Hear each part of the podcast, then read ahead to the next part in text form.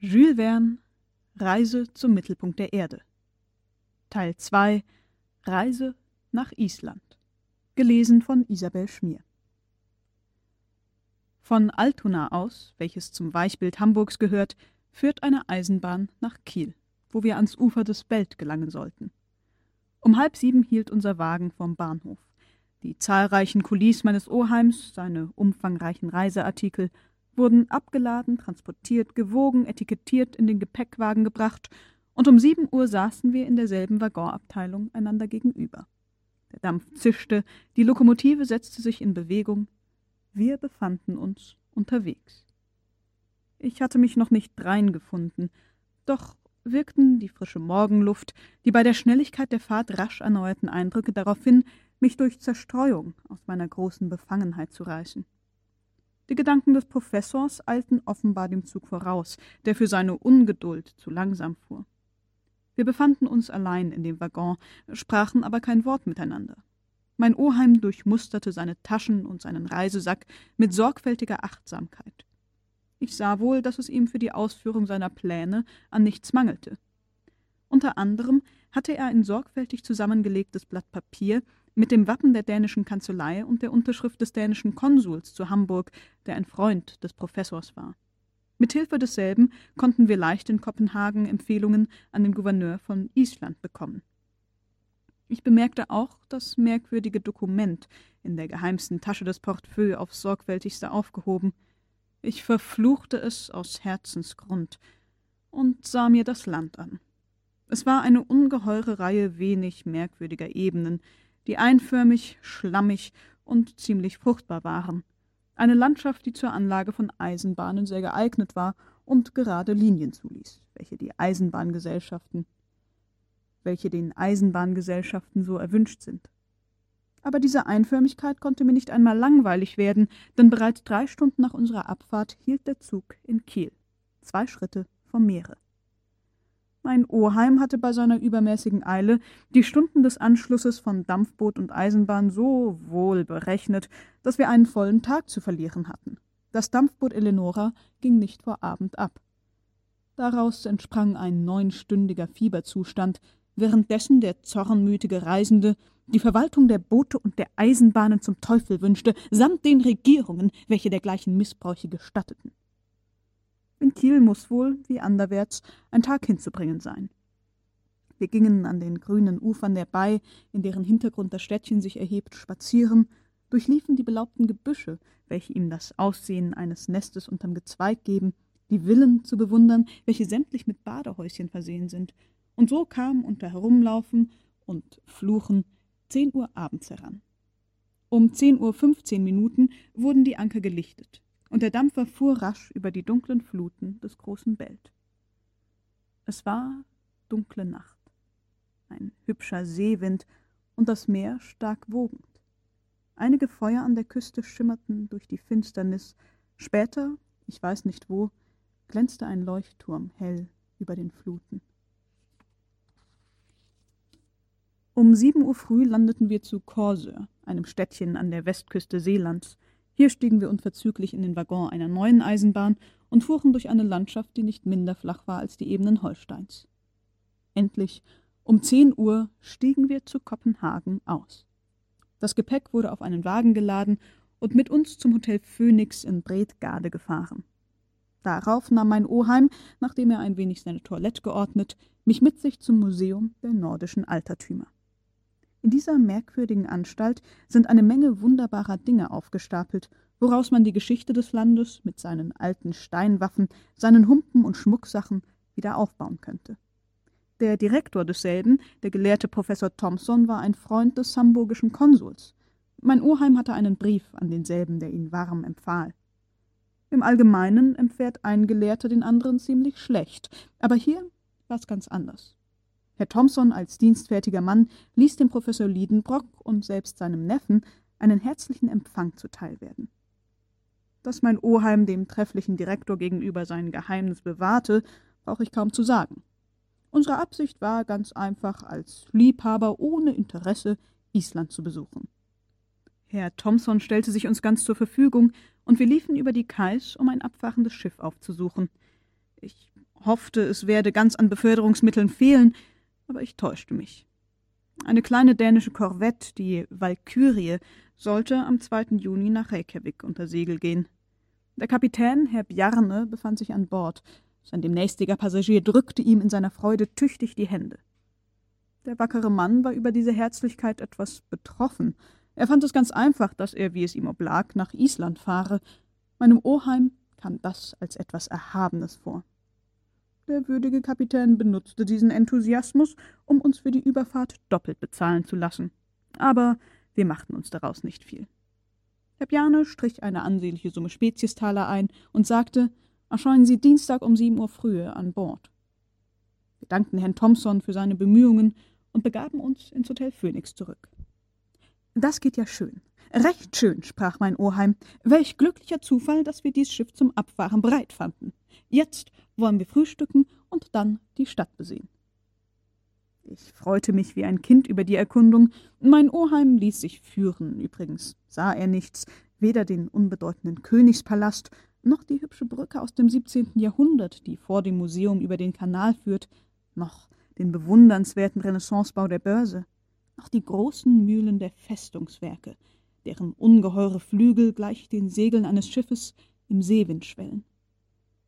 Was könnten wir da, meine hübsche Vierländerin mit mir, für köstliche Spaziergänge machen längs des Hafens, wo die Zweidecker und Fregatten unter ihrer roten Bedachung ruhten, an den grünen Gestaden der Meerenge, durch das schattige Buschwerk, in dessen Schoße die Zitadelle sich birgt, deren Kanonen zwischen Holunder und Weidengezweig ihre schwarze Mündung hervorstrecken. Aber ach, mein armes Gretchen war fern, und konnte ich hoffen, sie jemals wiederzusehen? Mein Oheim jedoch hatte kein Auge für diese reizenden Gegenden. Umso mehr aber gefiel ihm ein Glockenturm der Insel Amak, welche den südwestlichen Teil Kopenhagens bildet. Wir richteten unsere Schritte dorthin, und nach einer kurzen Überfahrt kamen wir vor Frelserskirk. Diese Kirche bietet nichts Merkwürdiges. Dagegen wurde die Aufmerksamkeit des Professors durch ihren ziemlich hohen Turm angezogen um dessen Spitze sich von der Plattform an außen im Freien eine Treppe spiralförmig windet. Steigen wir hinauf, sagte mein Oheim. Aber der Schwindel, entgegnete ich. Umso mehr. Man muss sich gewöhnen. Doch komm, sag ich dir, wir haben keine Zeit zu verlieren. Ich musste mich fügen. Mein Oheim ging mit munterem Schritt voran. Ich folgte nicht ohne Angst nach, denn es ward mir sehr leicht schwindelig. Es ging mir die Haltung des Adlers und die Unempfindlichkeit seiner Nerven ab.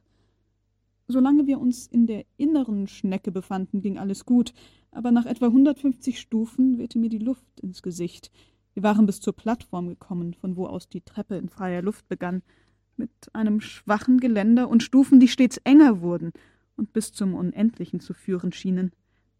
Es ist mir nicht möglich. Niemals, schrie ich. Sollst du wohl so feige sein? Steig! erwiderte unbarmherzig der Professor. Ich musste durchaus ihm folgen und klammerte mich an. In der freien Luft schwand mir die Besinnung. Ich fühlte bei den heftigen Windstößen den Turm schwanken, meine Beine versagten mir den Dienst. Ich rutschte bald auf den Knien, dann auf dem Leib. Ich schloss die Augen. Es wurde mir übel. Endlich, indem mein Oheim mich am Kragen fasste, kam ich oben bei der Kugel an. Jetzt Schau, sagte er, und schaue recht, du musst lernen, in einen Abgrund zu blicken. Ich öffnete die Augen. Ich sah die Häuser platt und zusammengedrückt, wie mitten im Nebel des Rauchs. Über meinem Kopf zog flockiges Gewölk, und durch optische Täuschung schien es mir unbeweglich, während der Turm, die Kugel, wir zugleich mit, in fantastischer Eile fortgezogen wurden. In der Ferne sah man auf der einen Seite grüne Felder, auf der anderen das im Sonnenschein schimmernde Meer. Bei der Spitze von Helsingöhr breitete sich der Sund aus mit etlichen weißen Segeln, und östlich zeigten sich im Nebel wogend die halb vermischten Gestade Schwedens. Dies alles zusammen wirbelte vor meinen Blicken. Demungeachtet musste ich aufstehen, mich gerade halten, schauen. Meine erste Schwindellektion dauerte eine Stunde. Als ich endlich wieder hinabsteigen und den festen Boden des Pflasters betreten durfte, war ich an allen Gliedern steif. Morgen, Wiederholen wir die Lektion, sagte mein Professor. Und wirklich, fünf Tage wurde diese Schwindelübung fortgesetzt, und ich machte, mit und wider Willen, merkliche Fortschritte in der Kunst, von einem hohen Standpunkt aus zu betrachten. Der Tag der Abreise kam heran. Tags zuvor überbrachte uns der gefällige Herr Thompson dringende Empfehlungsbriefe an den Statthalter Islands, Grafen Trampe, sowie den Koadjutor des Bischofs, Herrn Pickdorson. Mein Oheim dankte ihm mit wärmstem Händedruck. Am zweiten, sechs Uhr früher, befand sich unser kostbares Gepäck an Bord der Walkürie. Der Kapitän führte uns in ziemlich enge Kabinen. »Haben wir günstigen Wind?« fragte mein Oheim. »Vortrefflichen«, erwiderte der Kapitän Bjane, »Südost. Wir werden mit vollen Segeln aus dem Sund in die weite See stechen.« Nach einer kleinen Weile stach die Goelette mit Fockmast, Mars und Bramstange in See und fuhr mit vollen Segeln in die Meerenge ein. Eine Stunde hernach schien die Hauptstadt Dänemarks fern in den Fluten zu versinken, und die Walkürie fuhr längs der Küste von Helsingör. Ich befand mich in reizbarer Stimmung, glaubte Hamlets Schatten auf der Terrasse des alten Schlosses zu sehen, das übrigens weit jünger ist als der heroische Prinz von Dänemark. Das Schloss Kronborg verschwand bald im Nebel, ebenso der Turm von Helsingborg auf dem schwedischen Gestade, und die Goelette neigte sich ein wenig unter dem Wehen der Seewinde des Kattegat. »Wie lange wird die Überfahrt dauern?« fragte mein Oheim den Kapitän. »Zehn Tage etwa«, erwiderte letzterer, »wenn wir nicht bei den Fahrrühren allzu widrigen Wind aus Nordwest gegen uns haben.« »Aber Sie werden dadurch doch nicht einer bedeutenden Verspätung ausgesetzt sein?« »Nein, Herr Liedenbrock, seien Sie ruhig, wir werden ankommen.« Gegen Abend fuhr die Golette um das Kap Skagen an der Nordspitze Dänemarks. Dann während der Nacht durch den Skagerrak, streifte beim Kap Lindenes an der Südspitze Norwegens vorüber und stach in das Nordmeer. Zwei Tage nachher bekamen wir die schottische Küste bei Peterhead in Sicht, und die Walkürie fuhr zwischen den Orkaden und den Shetlandinseln auf die Färöer zu. Bald glitt unsere Goelette über die Wogen des Atlantischen Meeres, sie musste gegen den Nordwind lavieren und kam mit Mühe bei diesen Inseln an. Am 8. erkannte der Kapitän Myggenes, die östlichste der Gruppe, und von nun an fuhren wir geradezu auf Kap Portland an der Südküste Islands. Es kam nichts Merkwürdiges bei der Fahrt vor. Ich bestand leicht die Seekrankheit. Mein Oheim war zu seinem großen Leidwesen beständig unwohl, und er brachte seine ganze Zeit in seiner Kabine liegen zu, deren Scheidewände vom Wogenschlag krachten. Er verdiente auch wirklich ein wenig sein Schicksal. Am 11. bekamen wir Kap Portland in Sicht. Die Walkürie hielt sich in mäßiger Entfernung von den Küsten, indem sie längs derselben westwärts mitten durch Herden von Hai und Walfischen fuhr. 48 Stunden darauf, nach einem Sturm, der mit zusammengeschlagenen Segeln zu fliehen zwang, gewahrte man östlich die Boje der Spitze Skagen, deren gefährliche Felsen sich weithin unter dem Wasserspiegel ziehen. Es kam ein isländischer Lotse an Bord, und nach drei Stunden ankerte die Walkürie in der Beifaxa vor Reykjavik. Nun endlich kam der Professor aus seiner Kabine heraus, etwas blass und zerschlagen, aber stets enthusiastisch, und Befriedigung sprach aus seinen Augen. Er eilte sein Gefängnis, um nicht zu sagen sein Krankenhaus zu verlassen. Bevor er aber vom Verdeck stieg, zog er mich in den Vordergrund und zeigte mir mit dem Finger auf der Nordseite der Bai einen hohen Berg mit zwei Spitzen, einen doppelten, mit ewigem Schnee bedeckten Kegel. Der Sneffields, rief er aus, der Sneffields! Darauf, nachdem er mir mit einem Wink unbedingtes Schweigen anempfohlen, stieg er in das Landungsboot, ich ihm nach, und bald betraten wir den Boden Islands. Sofort zeigte sich ein stattlicher Mann in Generalsuniform. Es war jedoch nur ein Magistrat, der Statthalter der Insel, Baron Trampe, in eigener Person. Der Professor überreichte ihm seine Briefe aus Kopenhagen, und es entspann sich in dänischer Sprache eine kurze Unterhaltung.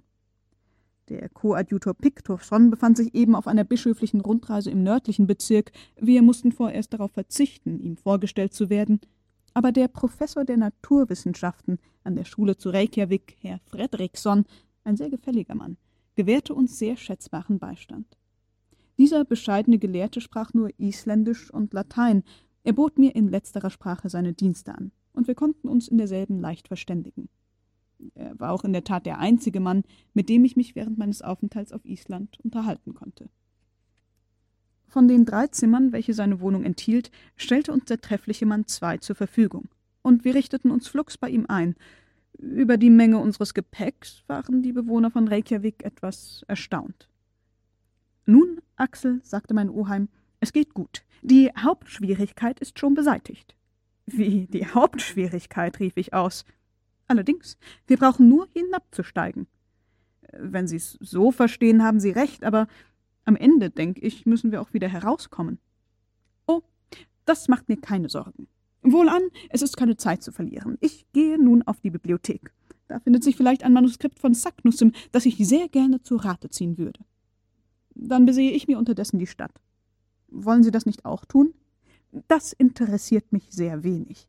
Die Merkwürdigkeiten dieses Landes sind nicht über, sondern unter der Erde. Ich ging aus, streifte umher. In den zwei Straßen Reykjaviks irre gehen wäre nicht leicht gewesen. Ich brauchte daher nicht nach dem Weg fragen, was in der Gebärdensprache zu Missverständnissen führt. Die Stadt zieht sich auf ziemlich niederem und sumpfigem Boden zwischen zwei Anhöhen hin. Auf der einen Seite ist sie von einer ungeheuren Lavaschicht bedeckt, die in allmähligen Stufen nach dem Meer zu abfällt, auf der anderen erstreckt sich die ungeheure, nördlich von dem großen Gletscher des Sneffels begrenzte Baifaxa, worin eben die Walkürie das einzige vor Anker liegende Schiff war.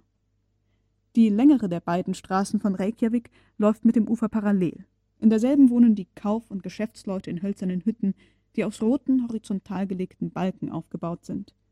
Die andere läuft westlicher zwischen den Häusern des Bischofs und der anderen nicht dem Handel angehörigen Personen einem kleinen See zu.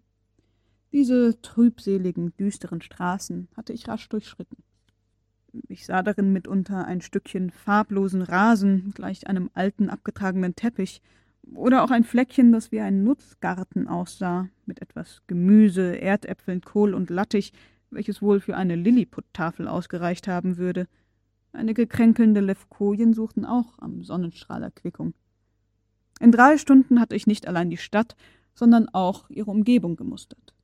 Im Allgemeinen ein höchst trauriger Anblick. Keine Bäume, sozusagen keine Vegetation, überall lebende Spitzen vulkanischen Gesteins. Die Hütten der Isländer sind aus Erde und Torf verfertigt, ihre Wände nach innen geneigt, sie sehen wie Dächer aus, die unmittelbar auf dem Boden ruhen. Nur sind diese Dächer Wiesen, die einigermaßen ergiebig sind. Infolge der Wärme ihrer Bewohner spross das Gras darauf ziemlich gut, und man mäht es zur Zeit der Heuernte ab, sonst würden die Haustiere auf den grünen Dächern weiden.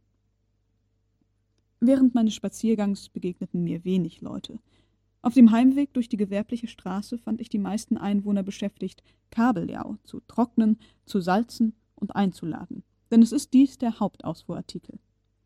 Die Menschen scheinen kräftig, aber schwerfällig, Musterstücke von blonden Deutschen mit gedankenvollem Auge, die sich etwas außerhalb der menschlichen Gesellschaft fühlen, arme, in dieses Eisland verwiesene Verbannte, welche die Natur dazu verurteilte, auf dieser Grenze des Polarkreises zu leben. Bemühte mich vergebens, ein Lächeln auf ihrem Antlitz zu gewahren, manchmal lachten sie wohl aus unwillkürlicher Muskelbewegung, niemals aber kam es zur Freundlichkeit des Lächelns. Als ich nach einem hübschen Spaziergang in die Behausung des Herrn Fredriksson zurückkam, fand ich meinen Oheim bereits in Gesellschaft seines Hauswirts.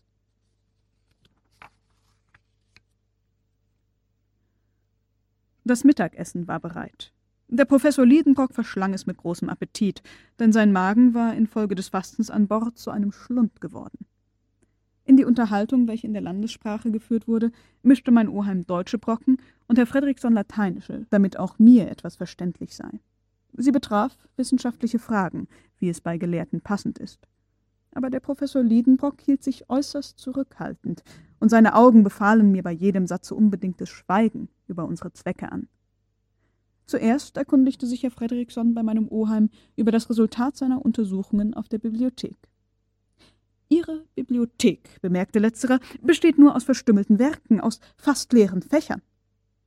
Wie, erwiderte Herr Fredriksson, wir besitzen achttausend Bände, worunter viele wertvolle und seltene Werke in altskandinavischer Sprache und alle neueren Erscheinungen, womit wir von Kopenhagen aus jährlich versorgt werden. Wo sind denn diese achttausend Bände? Meiner Schätzung nach, ei, Herr Liedenbrock, sie sind im Umlauf im Land. Man hat auf unserer alten Eisinsel Lust am Lesen. Es gibt keinen Bauer, keinen Fischer, der nicht lesen könnte und nicht liest.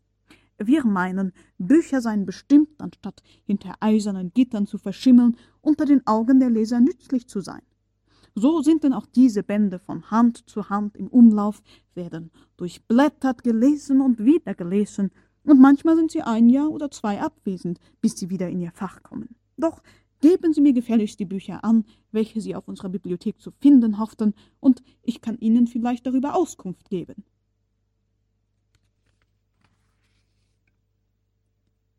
Ich sah meinen Oheim an. Er zögerte mit der Antwort, das berührte direkt seine Pläne, doch entschloss er sich, nach einiger Überlegung zu reden. Herr Frederikson, sagte er, ich möchte wissen, ob Sie unter Ihren alten Büchern auch die von Arnes Saknussem besitzen? Arnes Saknussem, erwiderte der Professor aus Reykjavik. Sie meinen den Gelehrten des 16. Jahrhunderts, der ein großer naturkundiger Alchemist und Reisender war? Den eben meine ich. Eine der Zierden der Wissenschaft und Literatur Islands, wie Sie sagen. Ein weltberühmter Mann, ich geb's zu, von ebenso großem Mut als Genie. Ich sehe genau, dass Sie ihn kennen. Mein Oheim hörte mit Entzücken so von seinem Helden sprechen. Seine Blicke hingen unverwandt an Herrn Fredriksson. Nun, fragte er, seine Werke? Seine Werke haben wir nicht. Wie? Auf Island. Sie existieren weder auf Island noch sonst wo. Und warum? Weil Arnus Saknussemm als Ketzer verfolgt und seine Werke im Jahre 1573 zu Kopenhagen durch Henkers Hand verbrannt wurden. Vortrefflich, rief mein Oheim, zum Ärgernis des Professors der Naturwissenschaften. Wie? fragte dieser. Ja, alles erklärt sich, alles verknüpft sich, alles ist verständlich. Und ich begreife, weshalb Saknussem, nachdem seine Schriften verfolgt und er genötigt worden, die Entdeckungen seines Geistes zu verbergen, sein Geheimnis in unverständliche Geheimschrift verhüllen musste. Was für ein Geheimnis? fragte lebhaft Fredriksson. Ein Geheimnis, das, erwiderte stotternd mein Oheim. Haben Sie vielleicht ein besonderes Dokument? Nein, es war bloße Vermutung.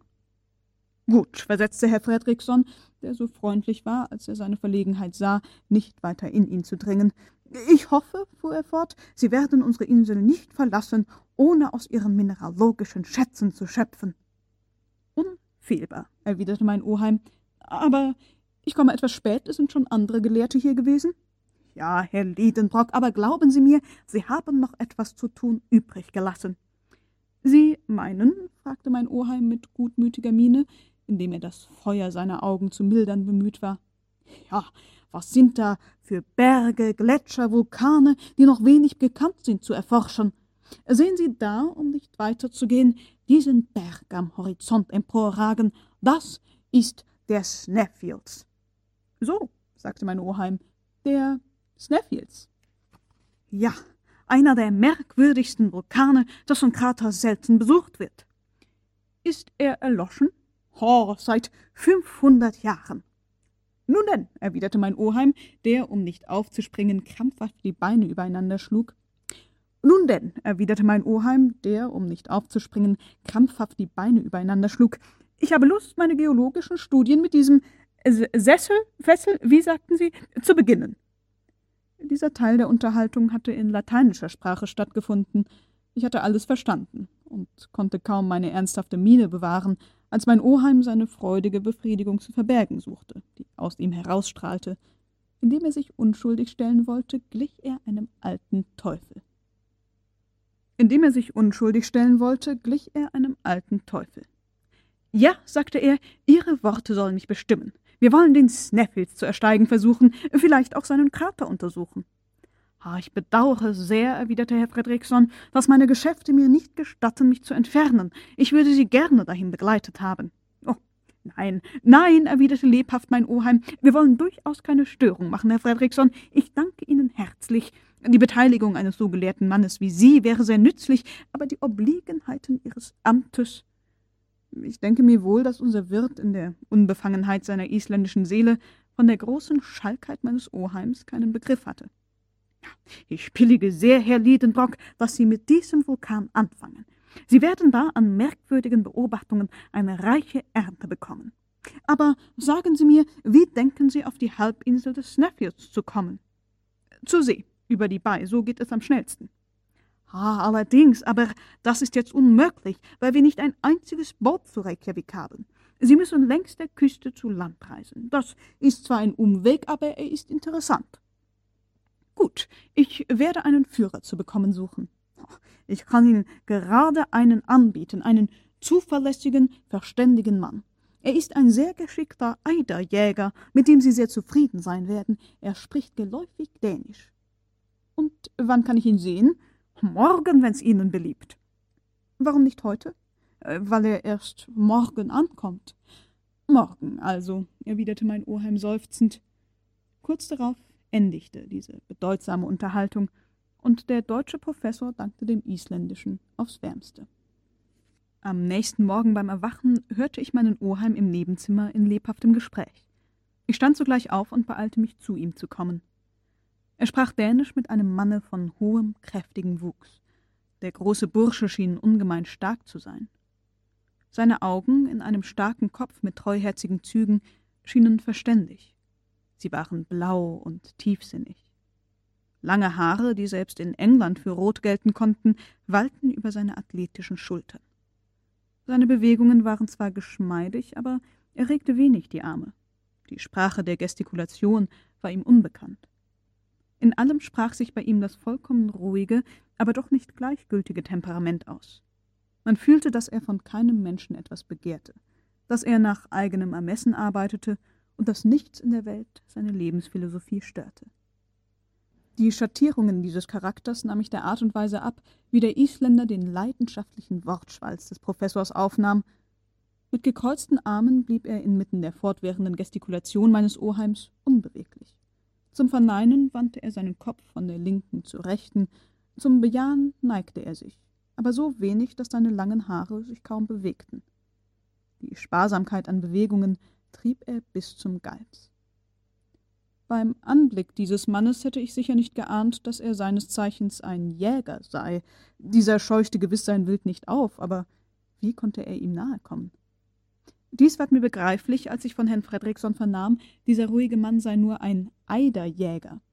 Um das Gefieder der Eidergans, Eiderdaunen genannt, worin ein großer Reichtum der Insel besteht, zu sammeln, bedarf es in der Tat keines großen Aufwandes von Bewegung. In den ersten Sommertagen baut das Weibchen sein Nest zwischen die Felsen des Fjords, womit das Land ausgezackt ist, und füttert sodann dasselbe mit den zarten Flaumfedern seines Leibes aus. Alsbald kommt nun der Jäger oder vielmehr der Daunenhändler, nimmt das Nest weg und das Weibchen beginnt seine Arbeit von neuem. Dies dauert so lange, als sein Gefieder ausreicht. Ist es dessen entblößt, so kommt das Männchen an die Reihe, aber dessen raue und grobe Federn haben keinen Handelswert, und so nimmt der Jäger das Nest nicht mehr weg worin, das, worin dann das Weibchen seine Eier legt und ausbrütet. Da nun die Eidergans für ihr Nest nicht die steilen Felsen auswählt, sondern die leicht zugänglichen horizontalen, welche sich ins Meer verlaufen, so kann der Eiderjäger sein Geschäft ohne große Anstrengungen seiner Glieder verrichten. Er ist also ein Bauer, der weder zu säen noch die Ernte zu schneiden, sondern lediglich sie einzusammeln hat. Dieser ernste, phlegmatische und schweigsame Mann hieß Hans Bjelke. Er kam auf Herrn Fredriksons Empfehlung und ward unser Führer. Sein Benehmen war eigentümlich verschieden von dem meines Oheims, doch verständigten sie sich leicht. Keiner von beiden brachte den Preis in Anschlag, der eine bereit zu nehmen, was man ihm bot, der andere zu geben, was verlangt wurde. Nie kam ein Handel leichter zustande. Hans machte sich also verbindlich, uns bis zum Dorfe Stapi zu führen, das an der Südküste der Halbinsel des Sneffields dicht am Fuße des Vulkans liegt. Wir mussten uns wohl auf sieben bis acht Tage gefasst machen. Vier Pferde mussten zur Verfügung sein, zwei zum Reiten für meinen Oheim und mich, die beiden anderen für das Gepäck zu tragen. Hans sollte nach seiner Gewohnheit zu Fuß gehen. Er kannte diese Gegend genau und versprach, den kürzesten Weg einzuschlagen. Zur Zeit unserer Ankunft in Stapi trat derselbe nicht aus meines Oheims Dienst, sondern ließ sich von demselben für die ganze Dauer seiner wissenschaftlichen Unternehmung zum Preis von drei Reichstalern anwerben. Nur wurde ausdrücklich ausbedungen, dass diese Summe ihm wöchentlich am Samstagabend ausbezahlt würde. Die Abreise wurde auf den 16. Juni festgesetzt. Als der Vertrag gemacht war, zog sich Hans zurück. Ein famoser Mensch, rief mein Oheim aus, aber er ahnte gar nicht, was für eine Rolle zu spielen ihm vorbehalten ist. Er wird uns also begleiten bis, ja, Achsel bis nach dem Mittelpunkt der Erde. 48 Stunden blieben uns noch bis zur Abreise. Zu meinem großen Bedauern musste ich sie auf die Vorbereitungen verwenden. Unsere gesamten Geisteskräfte wurden in Anspruch genommen, jeden Gegenstand auf die angemessenste Weise zu ordnen. Die Instrumente hierhin, die Waffen dorthin, die Werkzeuge in dies Paket, die Lebensmittel in jenes. Im Ganzen waren es vier Gruppen. Die Instrumente bestanden aus erstens einem hundertteiligen Thermometer mit einer Skala von 150 Grad, welches mir zu hoch oder zu niedrig vorkam.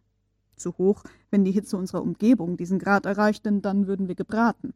Zu niedrig, wenn sich's darum handelte, die Temperatur der Quellen oder jedes anderen geschmolzenen Stoffs zu messen. Zweitens ein Manometer für den Luftdruck. In der Tat würde das gewöhnliche Barometer nicht tauglich gewesen sein, da der Druck der Atmosphäre im Verhältnis unseres Hinabsteigens unter die Oberfläche der Erde zunehmen musste. Drittens ein Schweizer Chronometer, das nach dem Meridian Hamburgs genau gerichtet war. Viertens zwei Kompasse für senkrechte und waagerechte Verwendung. Fünftens ein Nachtfernrohr. Sechstens zwei Rühmkorffsche Apparate, welche vermittels eines elektrischen Stroms ein leicht tragbares Licht gewähren, das sicher ist und wenig Raum einnimmt. Der Rühmkorffsche Apparat besteht in einer voltaschen Säule, welche durch geruchloses Potaschebikromat in Tätigkeit gesetzt wird. Eine Induktionsröhre bringt die von der Säule erzeugte Elektrizität in Verbindung mit einer eigentümlich eingerichteten Laterne. In dieser befindet sich eine gläserne Schlangenröhre, welche luftleer gemacht wird, so dass nur noch ein Rest von Kohlen oder Stickstoff bleibt.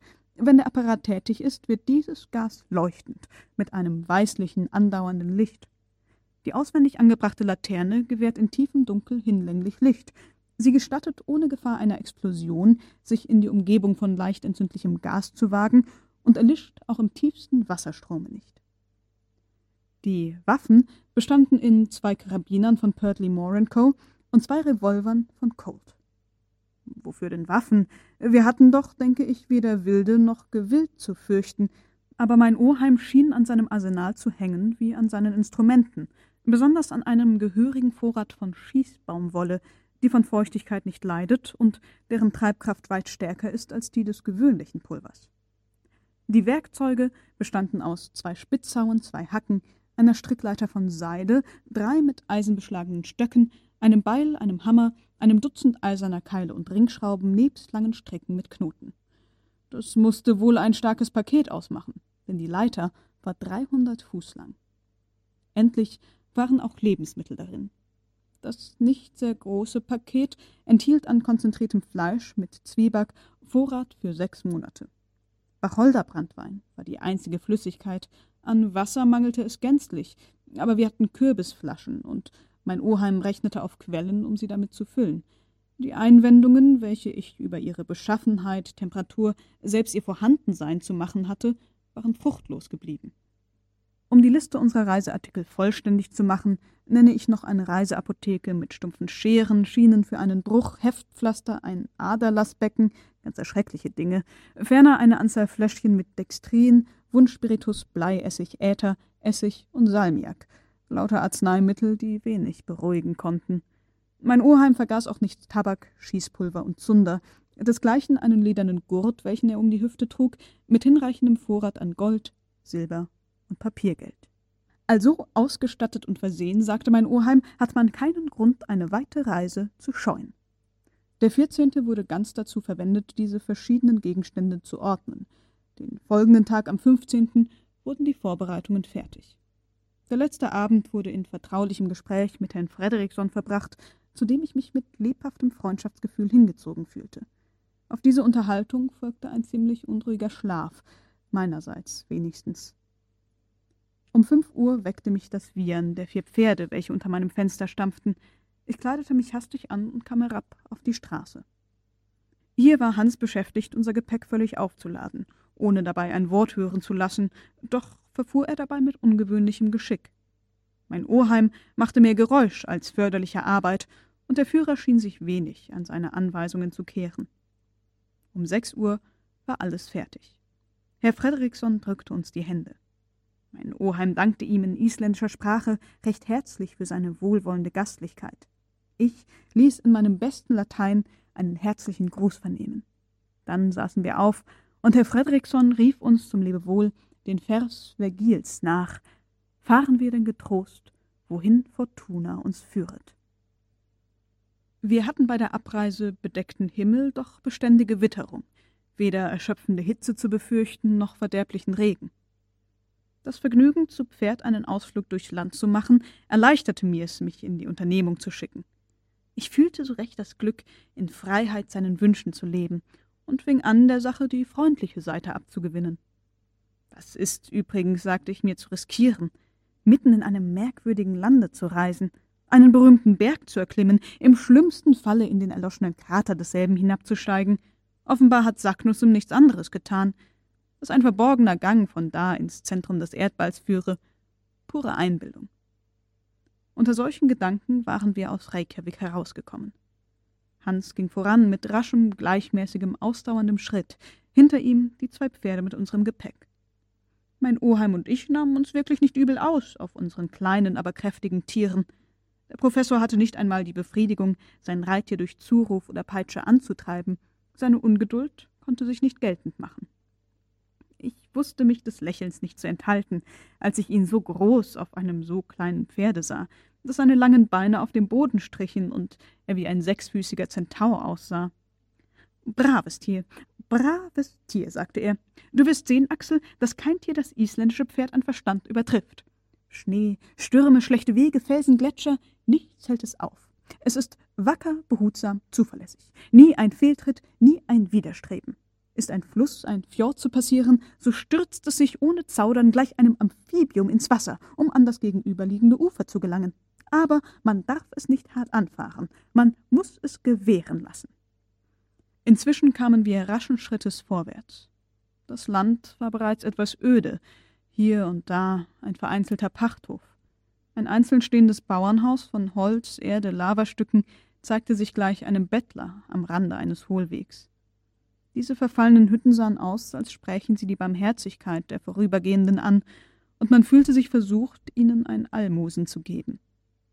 Es fehlte in diesem Land gänzlich an Straßen, selbst an Fußpfaden, und so langsam die Vegetation war, so vertilgte sie doch bald die seltenen Fußtritte der Reisenden. Und doch gehörte dieser in aller Nähe der Hauptstadt gelegene Teil der Provinz zu den bewohnten und angebauten Strecken der Insel, wie stand es demnach mit den Gegenden, welche noch öder waren als diese öde? Zwei Stunden nach unserer Abreise machte Hans eine halbe Stunde Halt an der Kirche Guffuns. Er teilte unser frugales Frühstück mit uns, antwortete auf die Frage meines Oheims über die Beschaffenheit des Weges mit Ja und Nein, und als man ihn fragte, wo er zu übernachten gedenkte, sagte er nur Gardar. Ich sah auf der Karte nach und fand am Ufer des Fjalfjord, vier Meilen von Reykjavik, einen kleinen Flecken dieses Namens.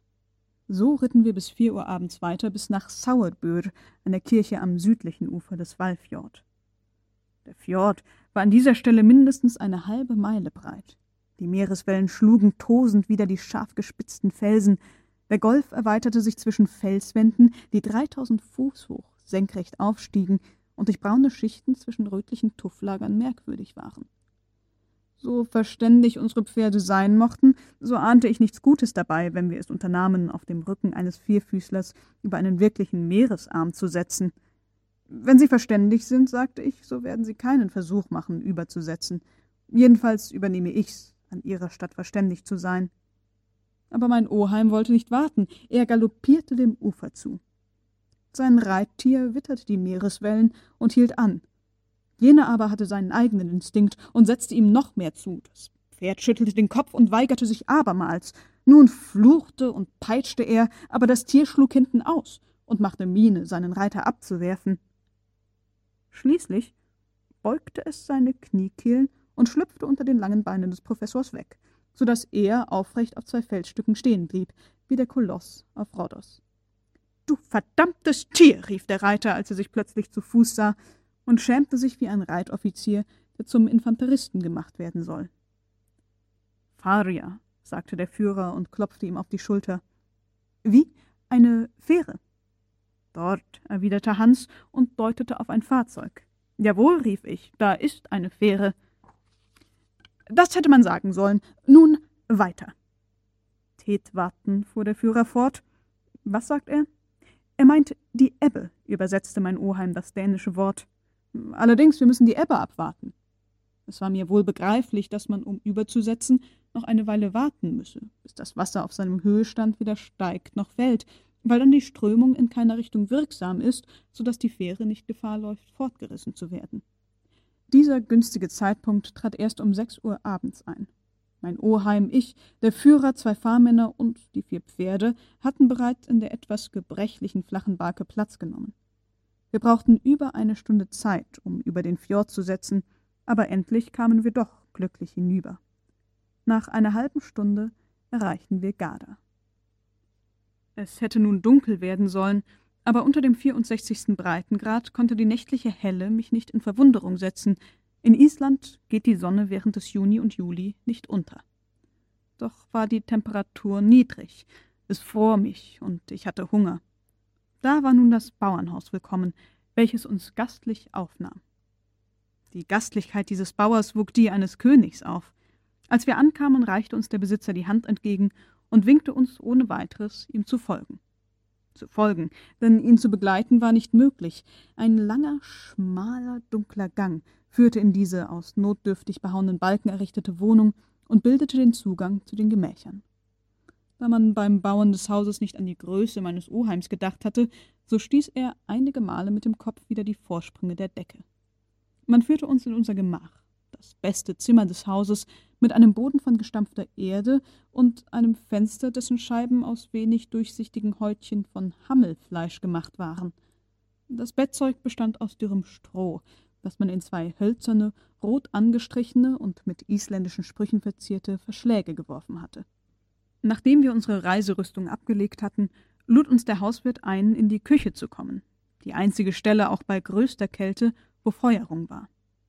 Das Kamin der Küche war nach uraltem Muster eingerichtet. In der Mitte des Raumes bildete ein einziger Stein die Feuerstätte, im Dach befand sich ein Loch als Rauchfang. Diese Küche diente auch als Speisesaal. Bei unserem Eintritt grüßte uns der Hauswirt, als habe er uns noch nicht gesehen, mit dem Wort Selvetu, das heißt, seid glücklich, und küsste uns auf die Wange. Nach ihm sprach seine Frau die nämlichen Worte, verbunden mit derselben Zeremonie. Darauf legten sie die rechte Hand aufs Herz und machten eine tiefe Verbeugung. Die Frau war Mutter von neunzehn Kindern, die alle, große wie kleine, mitten in dem Dunst des Herdes, welcher das Gemach füllte, durcheinander wimmelten. Jeden Augenblick sah ich ein anderes, blondes, etwas melancholisches Köpfchen aus diesem Nebel hervortauchen. Man hätte sie für eine Gruppe ungewaschener Engel halten können. Wir begegneten dieser Nestbrut recht freundlich, und bald hatten wir drei oder vier der Meerkötzchen auf unseren Schultern, ebenso viele auf dem Schoß, die übrigen zwischen den Beinen die sprechen konnten, ließen das Selvato in allen erdenklichen Tonarten vernehmen, die noch nicht sprechen konnten, schrien umso mehr. Jedoch, als die Suppe kam, ward das Völkchen stille. Unser Wirt reichte uns eine Moossuppe, die nicht übel schmeckte, dann eine stattliche Portion getrockneten Fisch in Butter schwimmend, die seit zwanzig Jahren etwas scharf geworden und also nach isländischen Begriffen vorzüglicher war als frische Butter. Dazu gab es Skür, eine Art geronnener Milch mit Zwieback und einer Brühe von Wacholderbeeren, endlich ein Trank, Molken mit Wasser gemischt, der Blanda genannt wird. Ob diese seltsame Nahrung gut war oder nicht, kann ich nicht beurteilen, es hungerte mich, und zum Dessert verschlang ich einen dicken Heidekornbrei bis auf den letzten Mund voll. Nach beendigter Mahlzeit verliefen sich die Kinder wieder. Die erwachsenen Personen umgaben die Feuerstelle wo sie Torf, Reiser, Kuhmist und Gräten getrockneter Fische brannten, und ich kam endlich dazu, mich auf mein Streulager zu kauern. Am folgenden Morgen um fünf Uhr verabschiedeten wir uns von dem isländischen Bauer. Mit Mühe konnte mein Oheim ihn bewegen, eine angemessene Vergütung anzunehmen, und Hans gab das Zeichen zur Abreise. In einer Entfernung von hundert Schritten bekam die Gegend ein anderes Aussehen. Der Boden wurde sumpfig und für die Reise weniger geeignet. Die Öde der Gegend nahm zu. Mitunter jedoch schien eine menschliche Gestalt in der Ferne zu fliehen. Da wir auf einem Unwege unversehens einem dieser Gespenster nahe kamen, wandelte mich unwillkürlich ein Ekel an bei dem Anblick eines geschwollenen Kopfes ohne Haare mit glänzender Haut und ekelhaften Wunden, die zwischen elenden Lumpen durchzuerkennen waren. Das unglückselige Geschöpf reichte nicht seine Hand zum Gruß entgegen, vielmehr floh es, so rasch, dass Hans ihm nicht sein Selvetu zurufen konnte. Spettelsk, sagte er, ein Aussätziger, verdeutschte mein Oheim. Und dies einzige Wort wirkte so abstoßend. Diese erschreckliche Krankheit ist in Island gewöhnlich. Sie ist nicht ansteckend, sondern angeerbt. Darum ist auch solchen Unglücklichen das Heiraten untersagt. Diese Erscheinungen waren nicht geeignet, die traurige Landschaft heiterer zu machen. Die letzten Kräuter erstarben unter unseren Füßen. Kein Baum, außer einigem Gestrüpp von Zwergbirken. Nachdem wir einige an Austern und Hechten reiche Flüsschen, Alpha und Theta durchwartet, mussten wir die Nacht in einem verlassenen Gemäuer hinbringen, das von allen Kobolden der skandinavischen Mythologie besucht zu werden verdiente. Der Plagegeist der Kälte war dort sicherlich zu Hause, um uns die ganze Nacht zu quälen. Am 19. Juni hatten wir etwa eine Meile weit Lavagrund unter unseren Füßen. Ein ungeheurer Strom war den nahen Bergen herabgeströmt, nunmehr erloschene Vulkane, deren Trümmerreste von den früheren heftigen Ausbrüchen Zeugnis geben. Doch drang hier und da einiger Qualm heißer Quellen empor. Diese Erscheinungen zu beobachten, mangelte uns die Zeit. Bald zeigte sich wieder unter den Füßen unserer Tiere der Sumpfboden, der von kleinen Seen unterbrochen war. Die Richtung unseres Weges war nun westlich. Wir hatten in der Tat die große Beifaxa umgangen, und der doppelte weiße Gipfel des Snæfjells ragte in Entfernung von nicht fünf Meilen empor. Der Professor verlor ihn nicht aus den Augen. Er gestikulierte, als wenn er ihn herausfordere, und rief aus Da ist der Riese, den ich bezwingen will. Endlich, nach vier Stunden, hielten die Pferde von selbst an dem Tore des Pfarrhauses zu Stapi.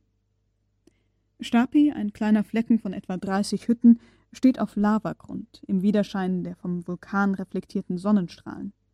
Der kleine Fjord, woran derselbe liegt, ist von einer auffallend gebildeten Basaltmauer eingefasst. Bekanntlich ist der Basalt ein braunes Gestein vulkanischen Ursprungs, das regelmäßige Formen zeigt, welche durch ihre Eigentümlichkeit überraschen. Die Natur verfährt hier geometrisch und arbeitet in menschlicher Weise, als hätte sie Winkelmaß, Zirkel und Senkblei in der Hand. Ich hatte wohl von dem Riesendamm in Island und der Fingalsgrotte auf einer der Hebriden reden hören, aber den Anblick eines basaltischen Unterbaus hatte ich noch nicht gehabt. Zur Stapi nun zeigte sich ein solcher in voller Schönheit. Die Uferwand des Fjords, wie das ganze Ufer der Halbinsel, besteht aus einer Reihe dreißig Fuß hoher senkrechter Säulen. Über diesen geraden Schäften von reinen Verhältnissen zog sich ein Schwibbogengesims aus horizontal liegenden Säulen, die nach dem Meer hin vorsprangen. Basaltblöcke, vom wütenden Strom der Gewässer fortgerissen, lagen zerstreut auf dem Boden wie Trümmer eines antiken Tempels, ewig junge Ruinen, unverletzt von darüber rollenden Jahrhunderten. Dies war die letzte Etappe unserer Landreise. Hans hatte uns verständig geleitet, und ich beruhigte mich ein wenig bei dem Gedanken, dass er uns noch ferner begleiten sollte. Als wir am Tore des Pfarrhauses ankamen, einer niedrigen Hütte, die weder schöner noch bequemer war als die benachbarten, sah ich da einen Mann beschäftigt, ein Pferd zu beschlagen, mit lederner Schürze und einem Hammer in der Hand. Selvatu, sprach der Eiderjäger. Guten Tag, erwiderte in gutem Dänisch der Hufschmied. Kirschkoherde, sagte Hans zu meinem Oheim. Der Pfarrer, übersetzte dieser. Es scheint, Axel, dieser tapfere Mann da ist der Pfarrer. Währenddessen setzte der Führer dem Pfarrer in Kenntnis von der Lage der Dinge. Dieser unterbrach seine Arbeit und stieß einen Schrei aus, wie er zwischen Pferden und Rosshändlern üblich sein mag, und sogleich kam eine große Furiengestalt aus der Hütte heraus. Maß sie nicht sechs Fuß, so fehlte doch nicht viel daran.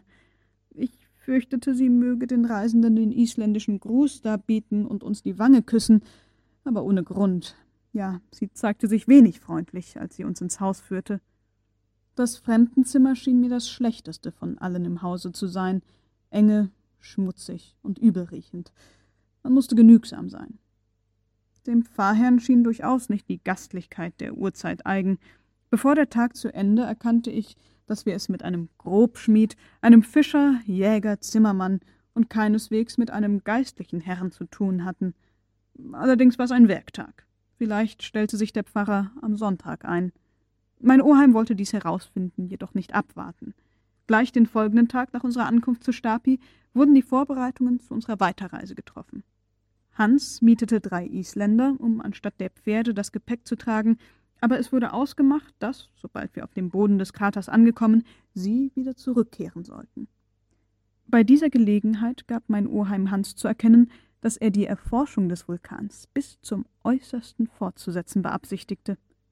Hans nickte nur mit dem Kopf. Dahin oder sonst wohin, auf der Oberfläche oder ins Innere, war ihm gleichgültig. Ich meines Teils hatte bisher, durch die Reisebegegnisse zerstreut, die Zukunft ein wenig vergessen, jetzt aber ergriff mich der Gedanke umso lebhafter. Was war zu tun? Wenn ein Widerstand möglich, so war er zu Hamburg zu versuchen, nicht am Fuße des Sneffields. Eine Idee quälte mich vor allem. Eine erschreckliche Idee, die auch unempfindlichen Nerven erschüttern konnte. Wir besteigen, sagte ich mir, den Sneffields. Gut, wir wollen in seinen Kater hinab. Andere haben das auch getan und haben dabei ihr Leben nicht eingebüßt. Aber dabei soll's nicht bleiben. Zeigt sich ein Weg, um ins Innere der Erde zu dringen, hat der unglückselige Sacknuss in Wahrheit gesagt, so werden wir uns in den unterirdischen Gängen des Vulkans verlieren. Nun haben wir noch keine Gewissheit, dass der Sneffels erloschen ist, keinen Beweis, dass nicht ein Ausbruch bevorsteht, und was soll dann aus uns werden? Als Schlacke ausgeworfen zu werden, schien mir doch allzu arg. Endlich entschloss ich mich, bei meinem Oheim die Sache zur Sprache zu bringen, so geschickt wie möglich in Form einer Hypothese. Ich suchte ihn auf, teilte ihm meine Besorgnisse mit. Ich dachte schon selbst daran, erwiderte er nur. Was wollte das bedeuten? Sollte er wohl der Stimme der Vernunft Gehör geben? Nach einer kleinen Pause fuhr er fort. Ich dachte daran. Seit unserer Ankunft zu Stapi habe ich mich mit der Frage beschäftigt, denn tollkühn dürfen wir nicht sein. Sechshundert Jahre sind's, dass der Sneffels stumm ist, aber die Sprache hat er doch nicht verloren. Den Ausbrüchen gehen immer gewisse Erscheinungen voraus, die genau bekannt sind.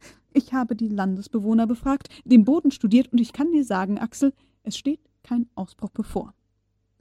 Zum Beweis führte mich mein Oheim auf ein offenes Feld, wenn man eine ungeheure Anhäufung vulkanischer Auswürfe so nennen darf.